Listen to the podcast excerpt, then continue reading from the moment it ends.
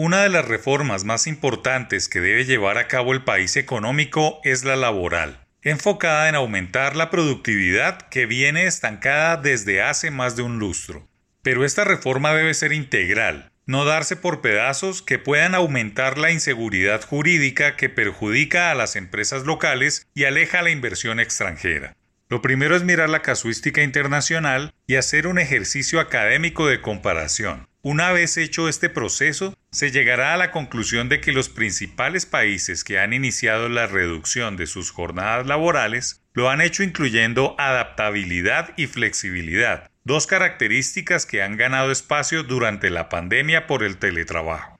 No se puede justificar ninguna reforma laboral sin tener como centro gravitacional mejorar los índices de productividad. Dicho sea de paso, la variable más débil en el momento de subir el salario mínimo, que para este año será negativa en 0,60%, una de las más bajas de la región y de la historia.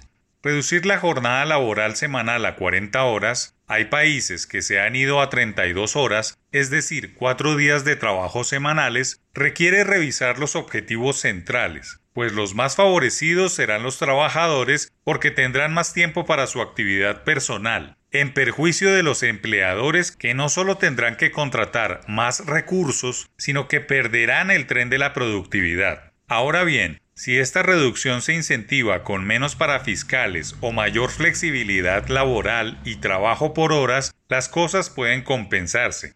Concentrarse solo en reducir la jornada semanal puede ser un remedio que resultará peor que la misma enfermedad que quiere curar el desempleo.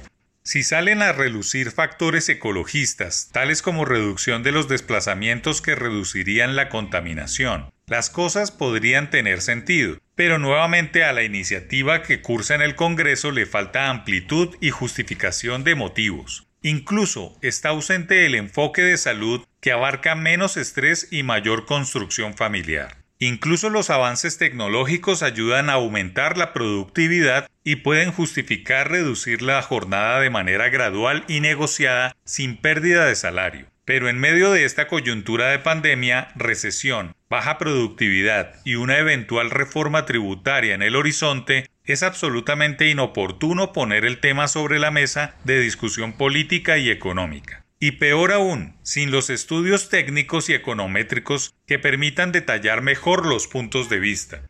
La situación es similar a las consultas populares en los pueblos mineros que le preguntan a sus pobladores quieren agua o petróleo u oro. Lo que el Centro Democrático ha puesto sobre la mesa es similar. ¿Quieren trabajar menos horas a la semana por el mismo salario? Hay un adagio popular entre los economistas que reza There ain't no such thing as a free lunch. Poco más o menos que no existen almuerzos gratis, que no existe nada gratis, que nadie regala nada o que todo tiene un costo oculto al final del día. Un refrán que bien manejan los discípulos de la tesis de Milton Friedman, que saben que reducir las horas de trabajo sin tocar los ingresos no saldrá gratis, y que los empresarios, que al final son quienes pagan impuestos y generan empleos, deben reacomodar sus números para poder avanzar a esa etapa tal como ha sucedido en otros países similares.